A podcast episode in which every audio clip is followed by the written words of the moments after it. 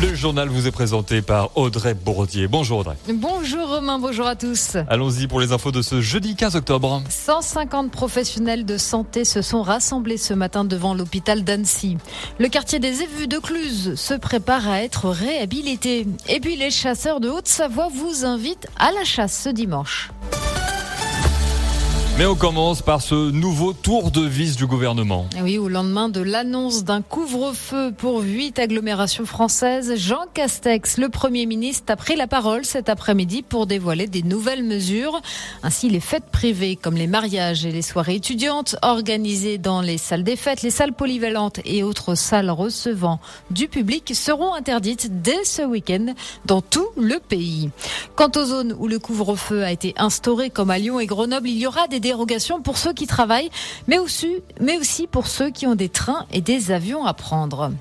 Coronavirus toujours avec des perquisitions qui ont eu lieu ce matin au domicile du ministre de la Santé, du directeur général de la Santé, de l'ancien Premier ministre Édouard Philippe et de l'ancienne ministre de la Santé Agnès Buzyn. Tous sont visés par une enquête sur leur gestion de la pandémie pendant la première vague. Près de 100 plaintes ont été déposées. Les professionnels de la santé sont à nouveau mobilisés aujourd'hui. Le personnel hospitalier du médico-social réclame toujours plus de moyens humains, matériels et des augmentations de salaire. Il juge les avancées accordées par le Ségur de la santé insuffisantes.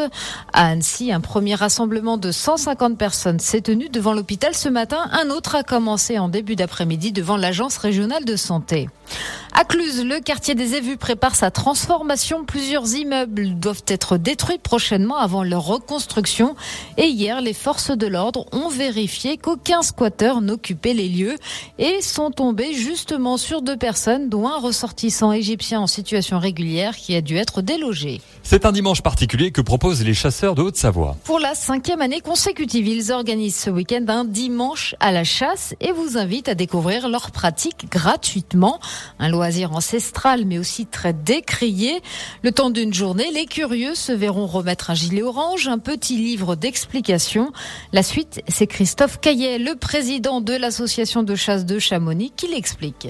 Donc le but c'est d'accueillir les gens euh, le matin en fonction de l'endroit où ils vont aller chasser, qui vont découvrir euh, selon le mode de chasse comment ça va se passer. Donc ça peut être une chasse à la plume, une chasse euh, au gros gibier, ça peut être une chasse à l'arc, ça peut être une chasse au chien courant en fonction de voilà des ACCA, des biotopes aussi, du terrain, etc. Ensuite bah, les gens partent sur le terrain avec les équipes ou les personnes avec qui on les a mis. Donc je pense que les gens vont devoir prendre un petit casse-croûte d'eux-mêmes et le casse-croûte se fera certainement sur le terrain avec les chasseurs. Et le but, voilà, c'est d'expliquer aux gens un peu qu'est-ce qu'on fait, comment ça se passe. Voilà, il n'y aura pas forcément des tirs, euh, ça peut arriver, mais voilà.